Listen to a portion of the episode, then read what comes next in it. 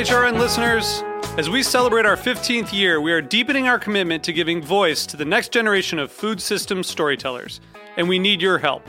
Our internship and fellowship programs help activate new possibilities for underrepresented and underestimated young people through experiential journalism, audio engineering, and production training. Through these unique programs, HRN helps food equity stewards build essential workforce readiness skills that expand their potential and foster economic mobility. Please consider supporting these critical programs. And with a minimum donation, you can be entered to win a dinner for two at an amazing restaurant in one of eight cities and tickets to a concert at a great venue in one of those cities. We have incredible partners across the country who have donated, as they also share our passion for helping to educate the next generation of food systems storytellers. Check out heritageradionetwork.org slash 15 to donate and enter to win today. That's heritageradionetwork.org slash 15 to donate and enter to win today. And make sure you donate before March 31st. Thank you. Today's program is brought to you by Whole Foods Market. For more information, visit WholeFoodsMarket.com.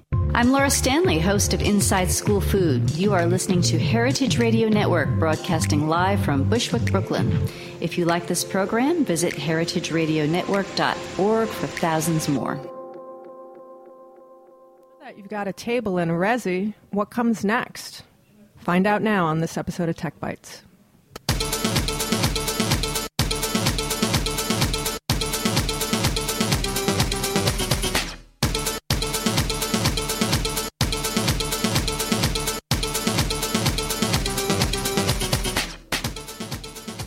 Hello, hello, Heritage Radio Network listeners. It is Monday afternoon at 1 p.m. I'm sitting in the backyard of Roberta's Pizza on a beautiful sunny day.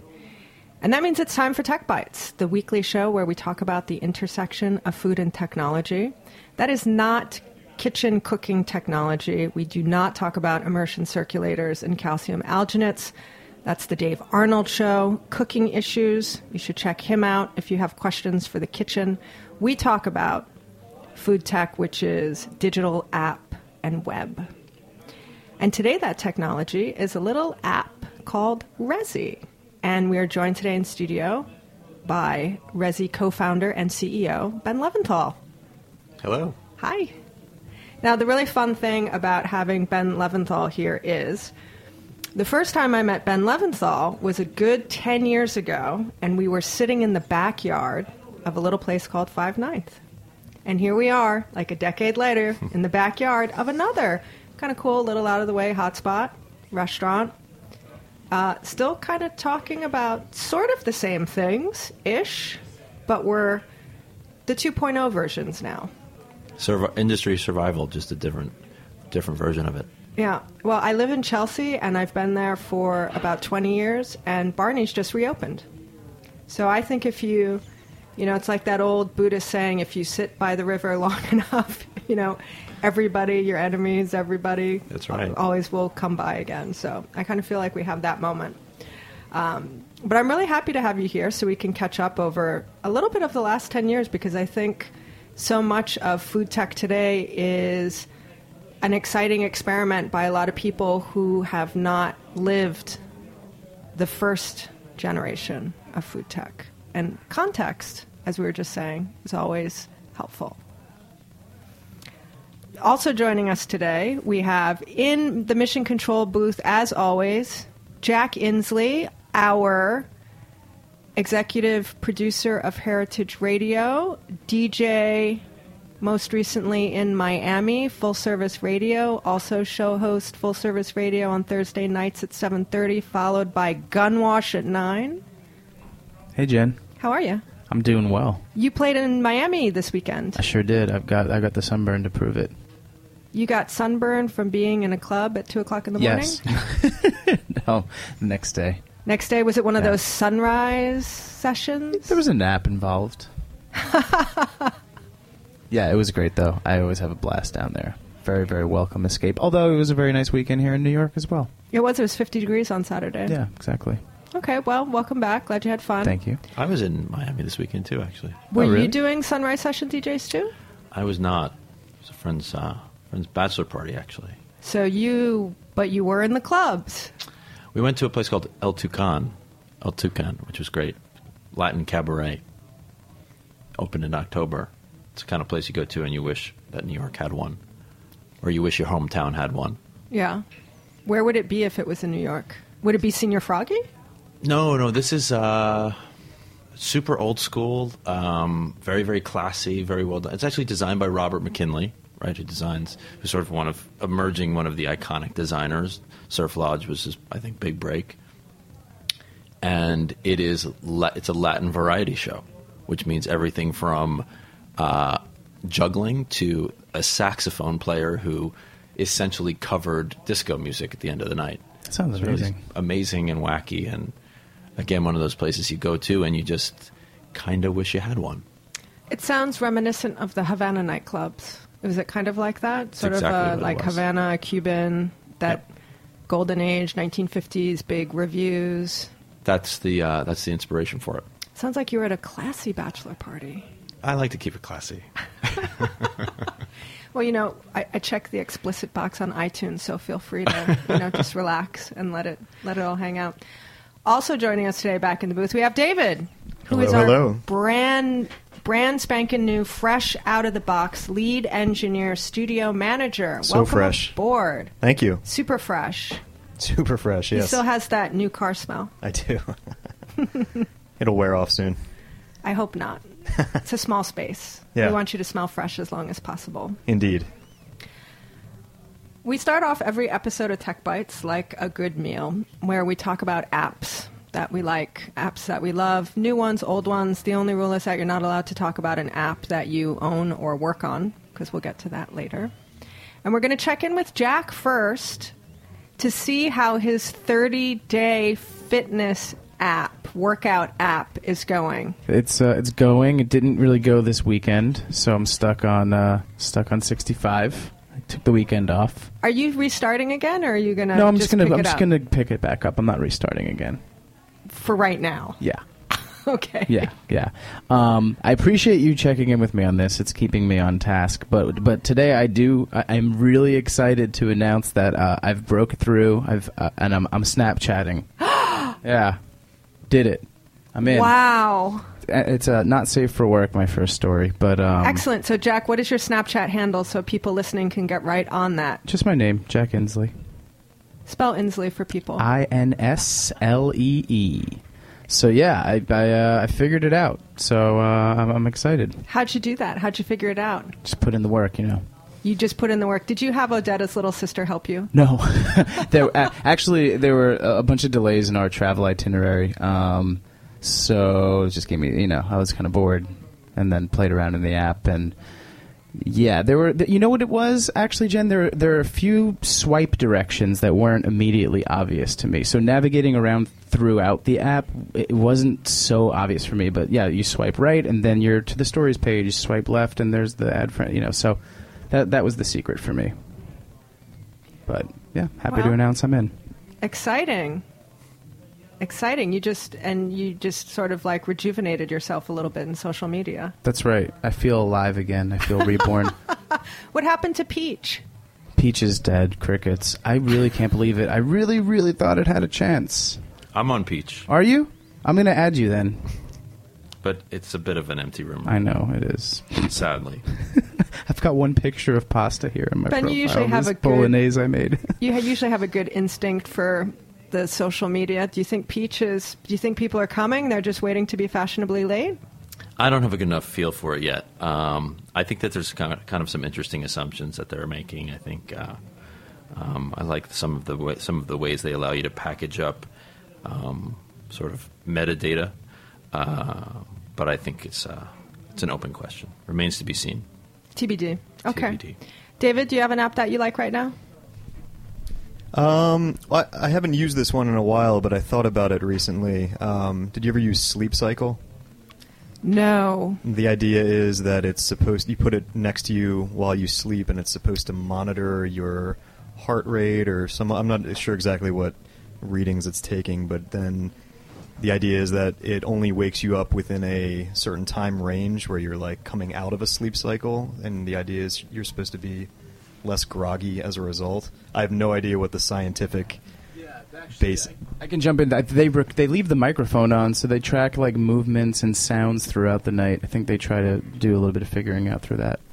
But so I- I'm going to tell you to delete that app immediately. Yeah. Go back into the Tech Bites on demand log and scroll back to last year and listen to the disconnect your from your tech episode with mm-hmm. Paul Alexander. It's episode 39. He says you should not be sleeping with your phone in a radius that's less than six to seven feet because of the radio waves and Yeah. the network and everything that connects it that that shouldn't be like coursing through your body when your body is supposed to be trying to get some sleep That's kind of exactly why I stopped using it Yeah. because it occurred to me Yeah. that also I have no idea how, you know, it, it seems like maybe kind of a snake oil type thing. I don't be. I don't know if it's he recommends you keep your phone in the other room and charge it up in the other room and just use a regular alarm clock because all Mhm. those radio waves are not really good for the human body you Yeah. know i mean it's great if you're trying to download foundation but you know formation but it's not good if you're trying to sleep right. So, the app Ben is not allowed to talk about, but can now talk about, is Resy, which came onto the scene two years ago, 2014. And it was a fun moment in food tech because when it came out, people had these really intense, visceral reactions about it. It was basically a service that you downloaded for free and signed up for, and it allowed you to make reservations at restaurants, really great restaurants at prime time. And, you know, it was sort of like on demand pricing, like airplanes and hotels and things like that, where if it was a really great restaurant at a really great time, you had to kind of pay a little more for it. And wow, people just took to the streets with that. It was either they thought the apocalypse was coming because how dare you put a price on hospitality, which is something that restaurants do because they love it and they love their patrons. And the flip side of that coin was like, yeah, I'm willing to pay for that. I don't have a problem with that. Restaurants could use some extra money. They kind of don't have any money, so sure, I'll throw some money into the pot. And that furor went on, I think, for quite some time. Were you surprised by that? I think it was a fairly polarizing idea. I mean, it's not polarizing to restaurants to uh, the idea that they could potentially maximize profits at, based on the times uh, that the restaurant was most full, right? I mean, that's the principle that guides lots of industries to healthy profitability is that when you have things where demand is quite flexible and, and is, is variant one night or one period to the next, you want to maximize your profits at the times where the things are in the highest demand. So to say to restaurants, here's an opportunity to maximize prime time in the same way that uh, airlines and hotels and sports arenas do it. Um, not particularly controversial in principle. I think that the thing that we're always thinking about, and as we build new technology into an existing and quite established industry, is how do we marry technology with the sort of guiding principles of the industry? And in this case, obviously, hospitality is is the consumer facing guiding principle, you know, guiding set of rules. And so um, we continue to think about how do we marry technology and business thinking to hospitality. And so, you know, pricing seats, um, we found that two out of 10 people loved it, two out of 10 people hated it, and everyone else was sort of sort of Indifferent? Okay, maybe I won't do that. I kind of get it. I see what you're doing. I get it. It's airlines, it's hotels. Not for me. Um, two out of ten people love it and continue to continue to like that access and continue to book over and over again. And two out of ten people, it's not for them. So you spent a good portion of the last 10 years being a person who, in the food and technology space with Eater, as one of the original founders and one of the original, original writers and posters back when you started, you were quite good at stirring the pot and creating controversy and putting two sides of the coin onto the table and then kind of stepping back and letting the public just, you know, go to town on it. Did you And I think always enjoyed that a little bit because that was kind of part of the fun. And I think when you would hit publish on some of your posts, you knew ex- that would exactly be the thing that happened. Did you have the same sort of fun and enjoyment of watching the discussions and people take sides? Well, I think I'm always happy to be somebody who's not the most popular if there's progress to be made and we can make some progress. I don't I don't need people to love the things that I'm saying or the things that I'm building, but um, if they can propel the industry forward, I'm happy to put them out on the table. And so I don't get a particular. I love, I love the discourse. I love, you know, a healthy conflict that that leads to new ideas and that per, perhaps evolves people's thinking. Um, the conflict per se doesn't drive me, but some of the things that we do are, you know, lend themselves to conflict, and in those cases, I'm I'm I'm, I'm perfectly comfortable with the debate. Well, to a certain extent, one could argue that if people don't notice or it doesn't make a wave or there isn't a big discourse, then it's sort of, is it just kind of marginal or nobody's really paying attention? And, and that's not quite the effect one would want if you're looking to push forward and make change. I think change always comes with some kind of brouhaha. Well, and I also think for hospitality and for restaurants, an interesting characteristic of the industry is that while in the kitchen, they're, you know, chefs are very progressive. Operations chefs rest- are very progressive in the kitchen. Yeah. In terms of well, there's there's lots of chefs who are pushing the envelope, who are trying to think about new things, who are trying to cook in new ways, plate things differently, present things differently, create new environments. But it turns out on the operation side, the industry has been steady state for quite a long time. And in fact, that's part of the reason why it seems like out of nowhere there's this moment of technology explosion because the industry was steady state for so much longer than it should have been that the void the technology void was got conspicuous but i so, but i think to your point you know n- nobody nobody really is trying to i should say nobody really has the time or the bandwidth to focus on pushing the envelope and being progressive. I think in terms of uh, in terms of business format, uh, and so there's now some third parties that are compelling people to do that. It's an interesting thing that you know the restaurant industry is. Ironically, on the one hand, to your point, very innovative from the kitchen side, the food side. Let's make some new stuff. Let's eat things we've never eaten before, change the context of them.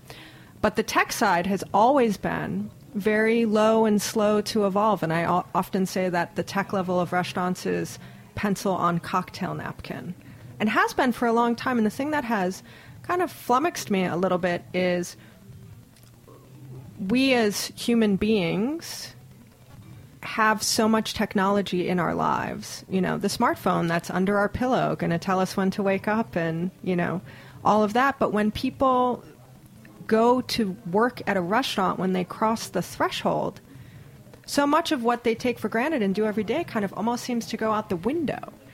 And part of, I think, the difficulty in evolution right now is that there are so many third party people and there are so many different companies and there is such an explosion in tech that there's so much for restaurants to consider that it's almost, I think it is overwhelming. I don't think it's almost overwhelming. I think restaurants are overwhelmed by the magnitude of technology that's out there, starting from their system all the way to social media. Do I need to be on Snapchat? Do I need to be on Facebook? Do I need one of these payment service payment systems? What's the chip? Am I ticketing? You could spend all day in meetings just taking sales calls from food tech businesses. So, how do you? I think maybe a, a good place for us to start is now that the furor has died down over paying for reservations, I don't think people really seem too upset about that anymore. Well, nor is it really what we're doing anymore. I mean, to be clear, Resy is now a te- technology platform, and we're powering all kinds of hospitality systems for the restaurant. And you know, ten percent of our total volume of seats, which is two hundred fifty thousand in February, is is going to be paid. So, the technology side I think before we can even start to talk about the interesting things that Resy is laying down and, and building a foundation for to move forward, I think we almost have to like back up and, and walk people through it. I have so much feedback from listeners and people in the industry. You know, at heart, when people open a restaurant, we go back to that hospitality. You know, we're here at Roberta's.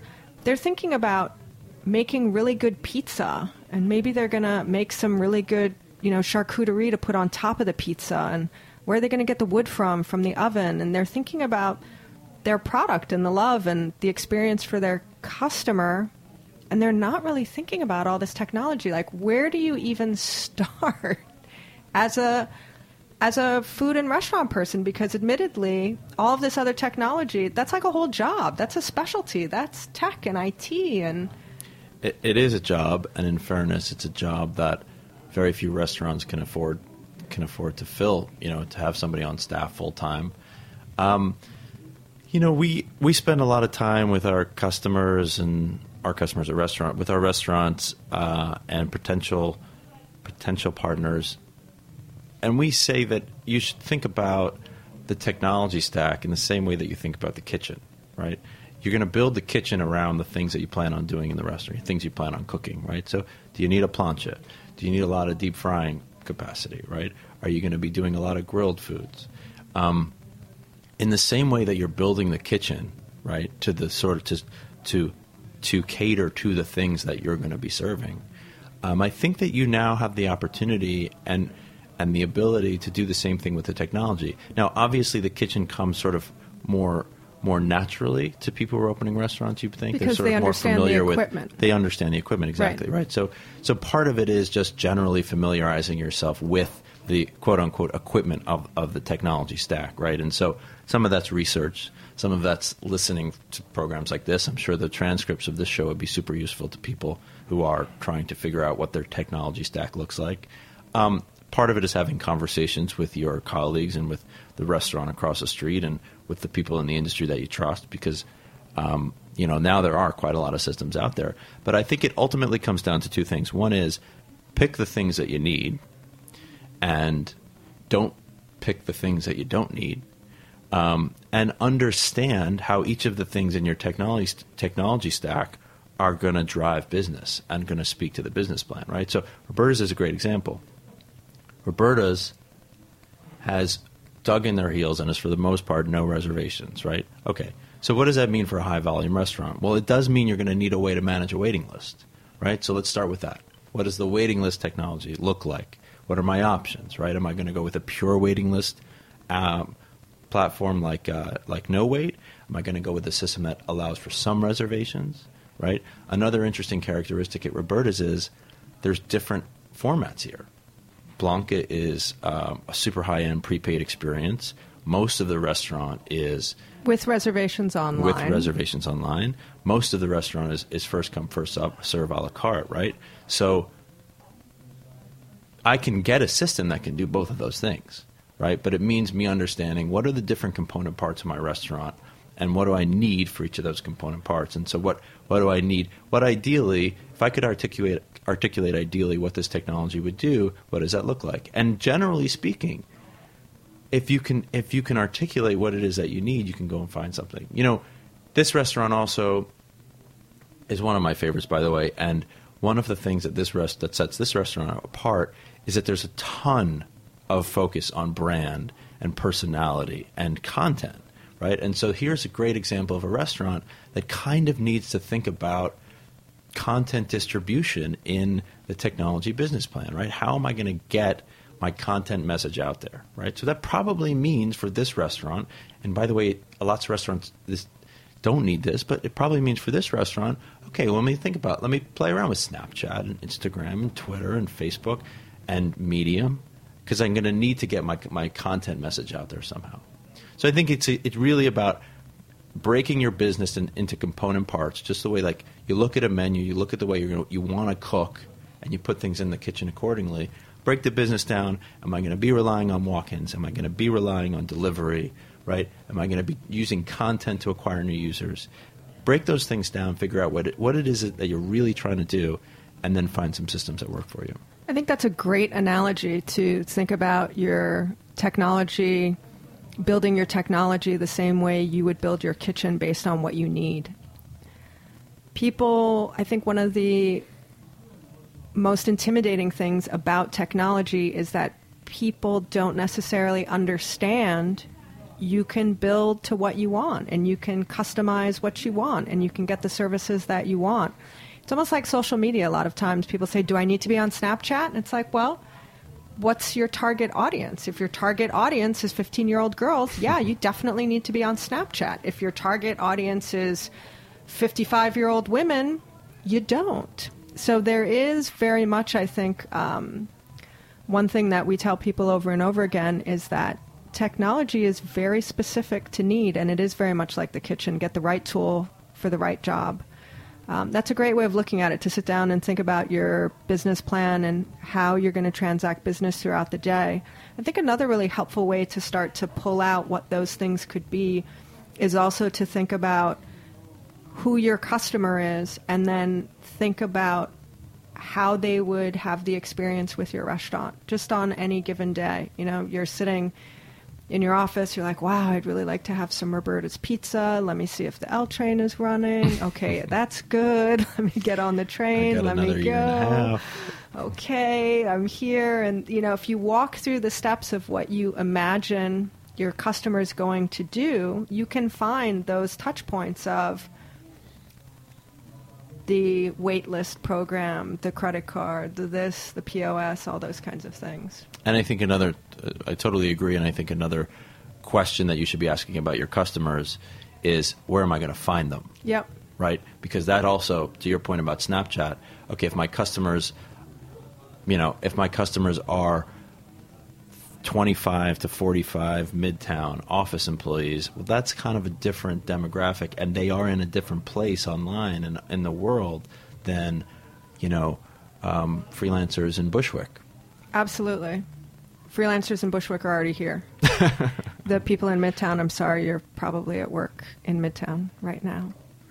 And in that note this is a perfect moment for a break to find out who our working sponsors are for the show, Heritage Radio Network is a 501c3. We rely entirely on our sponsors and members.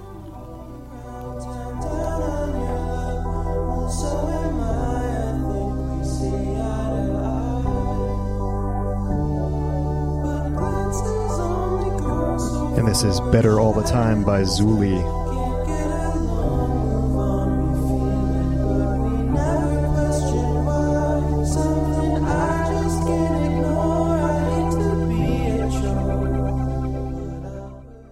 Today's program is proudly brought to you by Whole Foods Market, America's healthiest grocery store with more than 400 locations throughout the United States. Download the Whole Foods Market app on your smartphone for recipes, sales, information, and digital coupons. Or visit WholeFoodsMarket.com to find a store closest to you. Well, if you're wondering what the hell you just clicked on, this is Tech Bites, the weekly show on the Heritage Radio Network where we talk about the intersection of food and technology. And today, that technology is a company called Resy. And it started out two years ago as an app for finding and paying for reservations at great restaurants. And it has evolved and is evolving into what I think the founders hope will be the next generation of better technology for restaurants. One of the things that we were talking about in the break, um, technology is such a specific thing.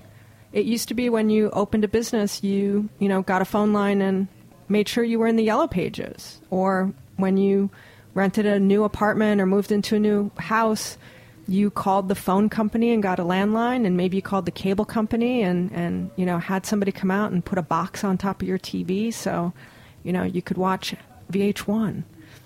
But now all of that has changed. I don't have a landline in my apartment. I don't know if you do. Nope. A lot of restaurants and food businesses open without landlines. They open with cell phones. They open with, you know, websites, not even sometimes, maybe just a Facebook page. So the world, the landscape of, of the world has changed. I often say that, you know, the new Yellow Pages is the App Store because that's how people find you. But how do you start if you're a food person who just is really concerned about making beautiful, amazing food and creating a great environment? How do you even start? How do you find reliable vendors. That's something that we talked about. We did a, a systems boot camp show where one of the questions was how do you know the person you're talking to is going to be reliable and give you the best answer? Because there are a lot of second and third party selling stuff. There are startup companies who don't actually have products. They're just looking for traction and names to put into a sales kit. So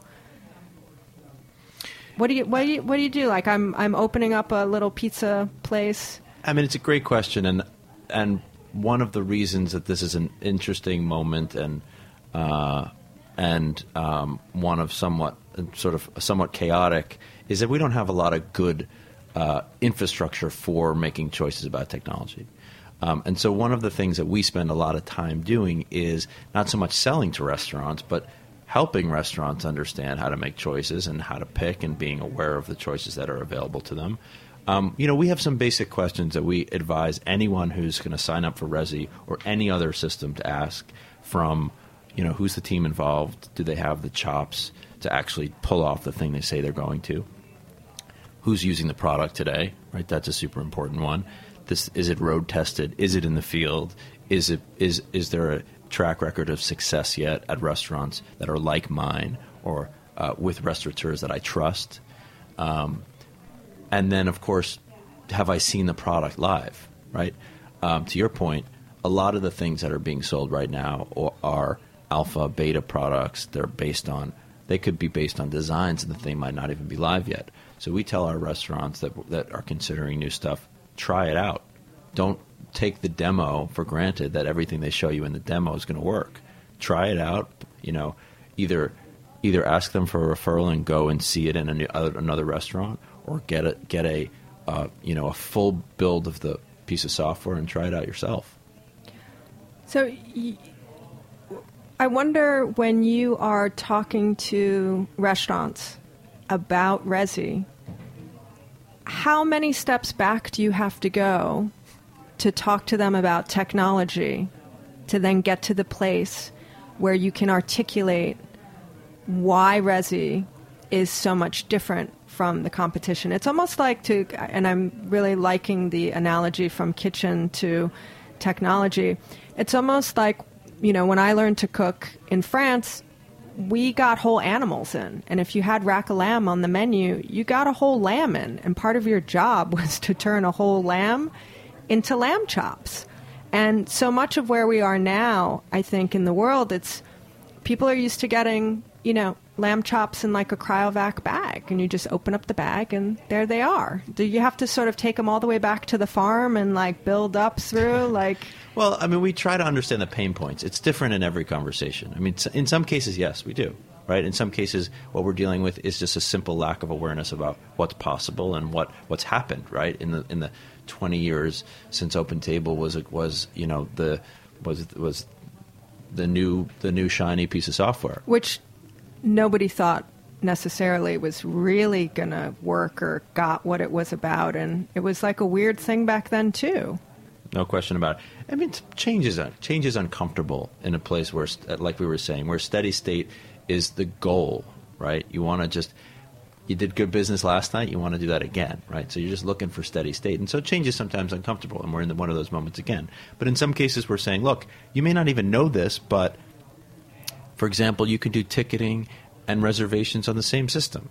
And you don't have to port stuff from Eventbrite over to your floor plan manually every day, right? You may not even know there's a system that does those those things together. And in other cases, we just start by understanding what the pain points are, because those vary restaurant to restaurant too. You know, um, what are the things about your systems or even just your operations in general that are that are kind of driving you crazy. You know, we're having a conversation with a restaurant right now that's very exciting because they have a lot they're having a lot of pain around just communication among the wine staff, right? How do we how do we deliver hospitality on against our wine program when you know the cellar is two stories down and there's no line of sight to the rest of the team necessarily when you're pulling a bottle and you have a big wine drinker on table 12 and is it a geography problem? It's a geography problem it's a technology problem it's a um, hospitality problem like those are the kinds of you know big kind of bulky problems that we're trying to solve. But a lot of times we're understanding pain points we're, we're, we're doing education Do you find that you are educating people all the way up to things like, you know, compliancy on the new credit card systems and financing that are just part and parcel of, you know, doing business in the world today, but because of the nature of what you sell, are you educating people about other current events in the retail world? I mean, I think that restaurateurs are actually quite savvy about their business problems today. I mean, I think, you know, that's that's the, that's the great news for us, and, and and so, in many cases, we look to the restaurants to educate us about what their pain points are, and we want to build against those things. You know, PCI compliance is a really interesting one and super hairy today because there's issues around who has the liability, and those have just shifted. Uh, and that's against a backdrop of new technology, right? So that's really one where there's tons of moving parts. Um, but we really want to understand what is it, what is the essential pain here, right? So, for example, we're building now, and we'll release it in a couple in a couple of weeks. 100% secure third-party credit card handling, right? You want to send your friend a bottle of wine, uh, who's celebrating her birthday, but you're not there. Today, that either involves um, a com- completely unsecure phone call Yes. or a credit card authorization form, which is clunky, right? So that's a, that's an example of something the restaurants came to us and said, "Look, this is a pain point for us. Help us fix it." And so we're going to build against that. What's the most interesting problem you've come up against that you've been asked to solve? Something that you wouldn't question. have that you would not have expected. That's a great question. Uh, what is the most interesting? Well, I think that one of the interesting things that we found, and this is not specific to a restaurant. I'm, I'll when I think of something more interesting, I'll I'll, I'll say it. But Because the but- restaurant world is a crazy place, Well, and there has to be some well, no, crazy the, stuff the happening. most interesting thing that we've found is that every single restaurant is different. Every even among the best operators in the country, they do things differently.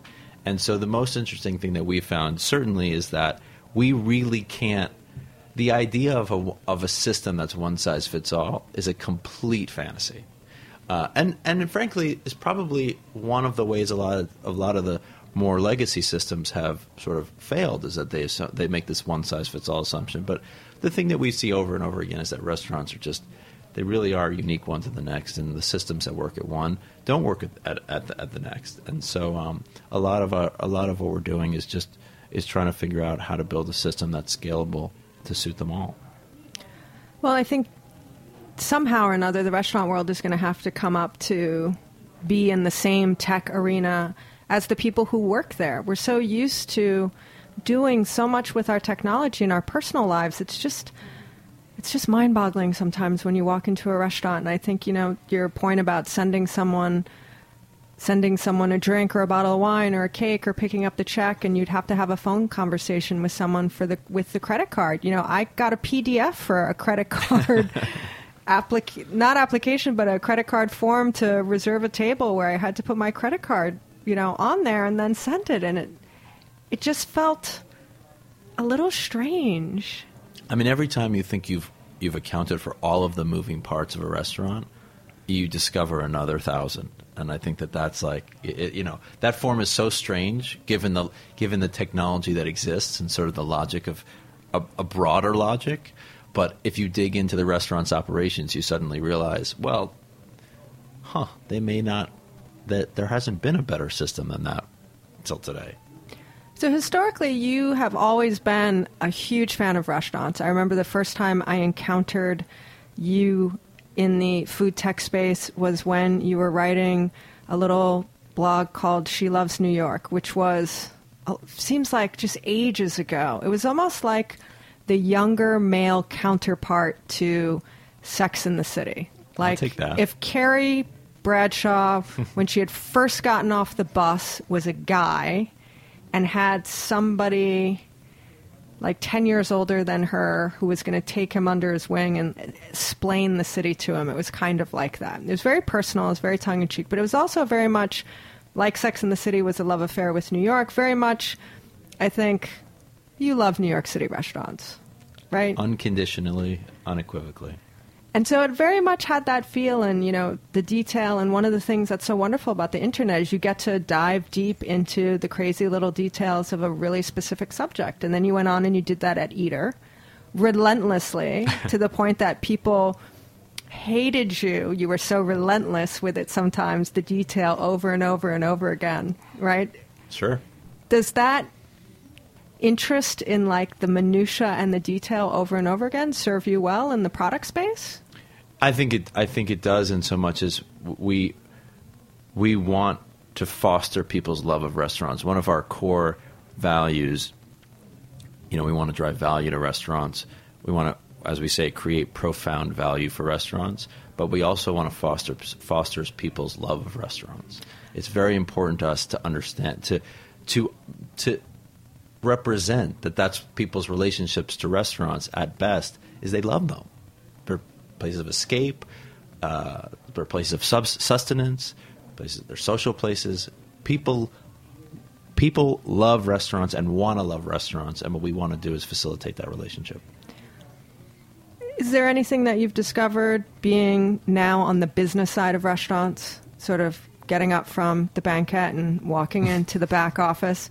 Is there anything that you've discovered or seen, or has it become a job that's made you less enthralled with restaurants? Now that you get to see the inner workings, I, I, you know, it's actually given me a lot more respect for the industry. I mean, if you if if we're you know super super close observers of the things that I put on the internet, I'm maybe me and, and my wife are the only ones, but you know, I've actually taken a somewhat hostile uh, approach to some of the things that Eater have, has done recently, and and it's because I, as being on the other side, being more in the back office, I think I have an even deeper respect for how hard the industry is, for how hard it is to run a business, uh, a restaurant business. Um, and I have certainly more awareness of, of the issues and the challenges, um, you know, that restaurants face. Not just in New York. We love to talk about how hard it is to run a restaurant business in New York, but those issues in other forms exist in any city, in any place that you're running a restaurant. Uh, so it's just it's created in me, I think, even more respect for what, what restaurateurs are doing day in and day out. I, I am curious to know, though, how you did wind up on the product side, though. You spent so much time on the diner side, just observing and talking and, and being a part of it, and you've always been, you know, one to put out a voice and, and content, you know, that was always different and a little bit, you know, of a front runner. I'm surprised that you turned into a product guy. Well, I think you know we, we were talking about this a couple days ago, and I thought about it a little bit. I, I think that in the universe of apps, I mean, I think product is content in a lot of ways. It's it's how you're, you know, it, product drives a relationship between the user and the technology. Um, and in this sort of similar way, I think that voice. Uh, and design do for content, and those were always the things that I focused on the most at Eater is, is the voice and the and, and the brand and, and sort of our point of view. Uh, and um, I think about product the same way. What, what's the point of view here? What's the real? What do we really want to be saying um, with with this product, with this feature, with this button? Um, so I, I, I think it draws on a similar skill set, but maybe not. Knowing what you know now about restaurants, being more a part of the business side and seeing more of the aches and pains and you think back to your time writing at Eater, is there anything that you look at differently in hindsight, knowing what you know now about restaurants? Is there something you would have wanted to write about and didn't? Something you wish maybe you didn't hit publish? Just knowing now inside intimately what you know, which you no, didn't back then.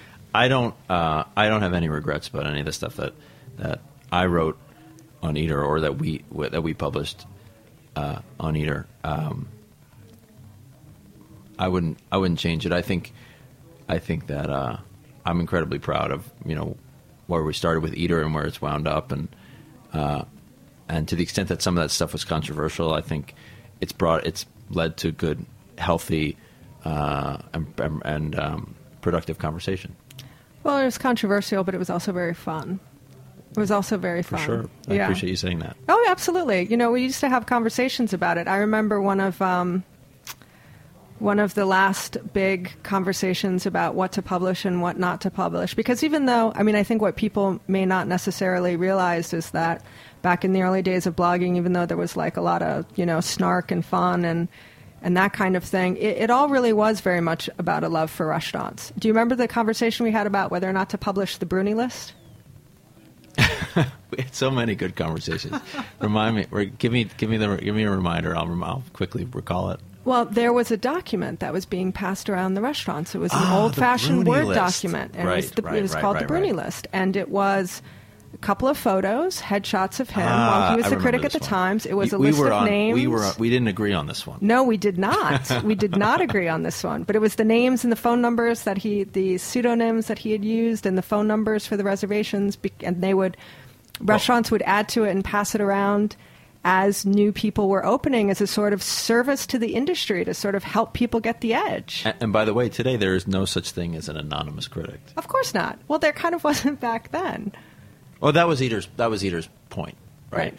Is that E- Eater's ulti- ultimately set up as a consumer publication, and we're a consumer advocate, and that, and, and all of the and all of the controversy and all of the, the you know, the extent to which restaurateurs disliked the things that we were publishing, essentially stemmed from the fact that we were a consumer advocate and not a restaurant advocate. We loved restaurants. I nothing was more fun than me for me than telling the stories of the great restaurateurs. That was that was the thing that I really loved most, and telling the stories of how we would get obsessed with restaurants. But at the end of the day, my my sort of filter on all of it is well, people are going to spend their, their hard earned money at these restaurants.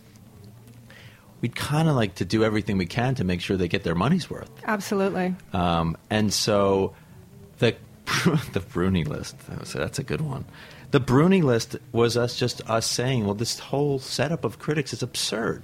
They're not even anonymous anymore, and if they think that they are, they want to they want to you know parade around as anonymous. Well, that's that's not going to be that easy. Consumers And that was should 10 unders- years ago. and consumers should understand that that's not the reality, Mm. right? And and and just because there's a wink and a nod between the restaurant and the critics, and they let them be quote unquote anonymous, if that's going to ultimately create a situation where Bruni's experience doesn't match the consumers, well, that's kind of something that we should we should put on the table. So you Bruni list. I, I still have it. I can send it to you if you want. Um, so, advocate for the consumer. Are you still advocate for consumer? Now, advocate for restaurant for sure with Resy. I'm an advocate for the industry. I'm an advocate for um, progress. Um, I think that technology has tremendous potential to completely change um, the the restaurant experience in terms of hosp- hospitality and also in terms of the business model.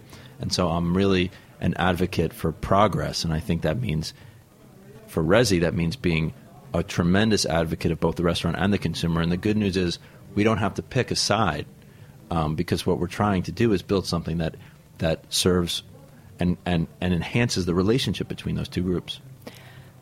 Do you think that it's going to be like a hard push for restaurants to get through this tech evolution, but then when they get to the other side, it'll actually be.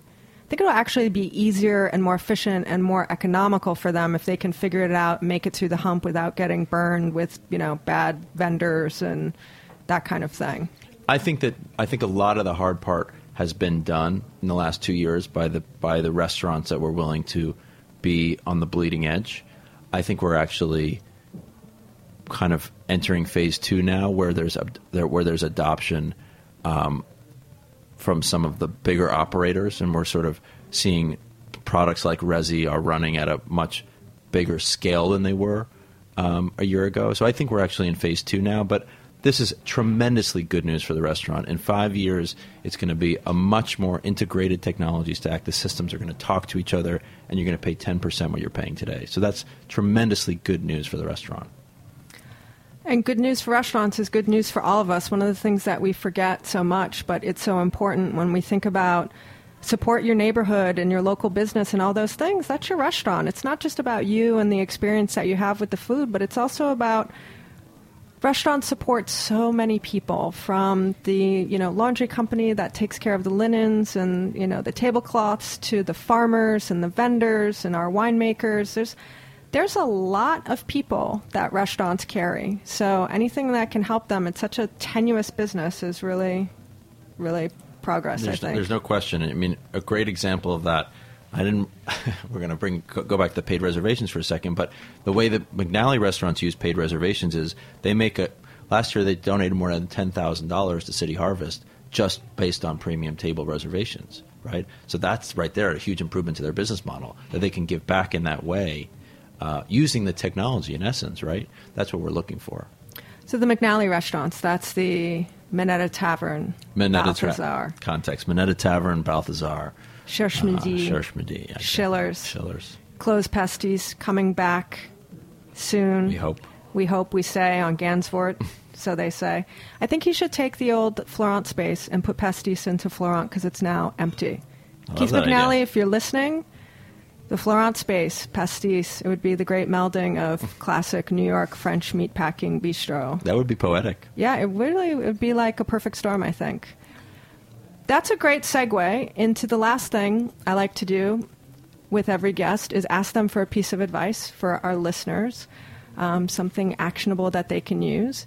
And one of um, Tech Bites' very regular, loyal listeners is going to be planning a wedding soon. And you kind of live the ultimate New York City restaurant life. You had your wedding at Balthazar, Keith McNally restaurant. True story. I've only seen that restaurant actually close once or twice, and that was when it's New York City has been declared a state of emergency because of weather. how did you have your wedding at Balthazar, and how do you recommend someone goes about having their wedding or a private event at a seemingly impossible destination? The the only reason that happened is because um, I'm fortunate enough to to have you know something of a relationship with with Keith McNally, the owner of the restaurant. Um, he and I struck up a relationship in the early Eater days. Uh, in fact, you know, in the early Eater days, Morandi and Schiller's were were Lock and I's uh, two really base of operations. We we alternated, and so we we spent some time in the restaurants and got to know Keith a little bit, and it was just a it, it, it ultimately was me asking the owner of my favorite restaurant if I could have my wedding there, and so the only thing I could I could say in terms of recommendation, I you don't get your hopes up, but if you have a restaurant that's really your favorite one and you tell the owner it's your favorite one, you might be able to get it for your wedding. Plus, if you're a regular, Yeah, if you're a regular. I mean, listen, that that regulars are the restaurant's lifeblood, right? So if you are a regular, the the owner is going to do everything he can for you. so support your restaurant with love, and maybe it'll support you back. I think I think that's exactly right. And and and I think you'll have you'll find that that's a fruitful approach. Yeah. That's very good, simple advice. And it's also pretty good advice outside the restaurant world, also. If you like something, be a repeat customer, give them repeat business. Go in, say hi, talk to the people, talk to the owner. Um, it'll be a great experience for you and a great experience for them. I actually think that the, one of the most important ways that restaurants have changed in the last five years is that we've gone back to like the old mo- you know we've gone back to a model that's the last cycle was 10 or 15 or 20 years ago where it was all about the regular and all about the places you go to all the time when the first couple of years of eater we happened to be in a moment where we were obsessed with new shiny things Yes. we had some conversations about how well how do you open a restaurant and have it be organic, right? In like 2008, the challenge was how do we even open this place and have it be an org- or Right. have there be organic growth where the neighbors come in first and we get to work out Where the it's not the big pop of right? everybody running to get in first and then they never come back. And that was completely you do it without you do it without a publicist. Yeah, I mean, there's That's all what kinds it was. of things. Can you, know, open without if you open without PR? So you're not on Eater. If you could try and open up under the radar and not be on Eater, maybe you have a shot. And, and I think you have a more of a shot today because I think that we're going back to we're back to people valuing uh, the play. You know, we're back to people valuing their their their heavy rotation the most. Again, I don't have any interest really. The truth is, I don't have any interest in what's new and shiny anymore. There's happens to be some great, you know, Babu Ji's. It's totally cool new Indian restaurant. Filling my Instagram feed with roti all day long. and it's so cool and it's like so vibrant and alive in there. But and I, that's a place I, I look forward to going back. But I don't have any interest in all these new shiny places anymore. I don't think people do as much anymore because if there's a couple of places that you can go to and you know you're going to get the set food that you love and they're going to op- they're going to welcome you with open arms, those are the places you're going to go to. And so I, th- I actually think the idea of repeat business and showing the restaurants that you love love back is a really um, wonderful approach these days. And very much, I think the good news is is how people are thinking about their restaurant choices.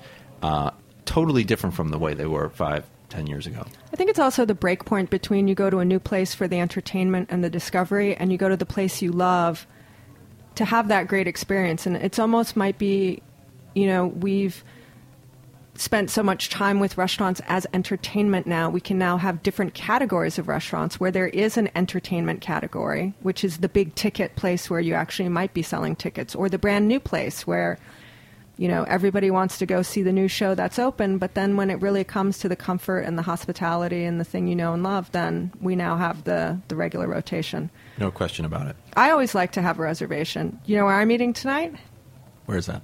Minetta Tavern. There you go. I'm going to have the burger. As well, you should. Well, I want to thank Ben Leventhal for coming out and talking to us about Resy and also a little bit of the State of the Union for restaurant tech and food media and New York City. This And- was fun, Jen. Thanks. Yeah, it was a good time. You know, I we we're completely completely out of time, and we could probably do a whole series. We should talk about doing like a restaurant tech boot camp. Let's do it.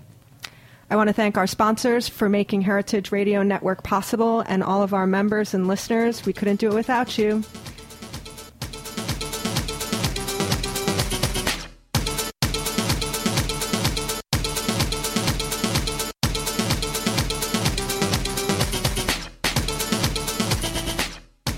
For listening to this program on heritageradionetwork.org. You can find all of our archived programs on our website or as podcasts in the iTunes Store by searching Heritage Radio Network. You can like us on Facebook and follow us on Twitter at heritage underscore radio. You can email us questions at any time at info at heritageradionetwork.org. Heritage Radio Network is a nonprofit organization. To donate and become a member, visit our website today. Thanks for listening.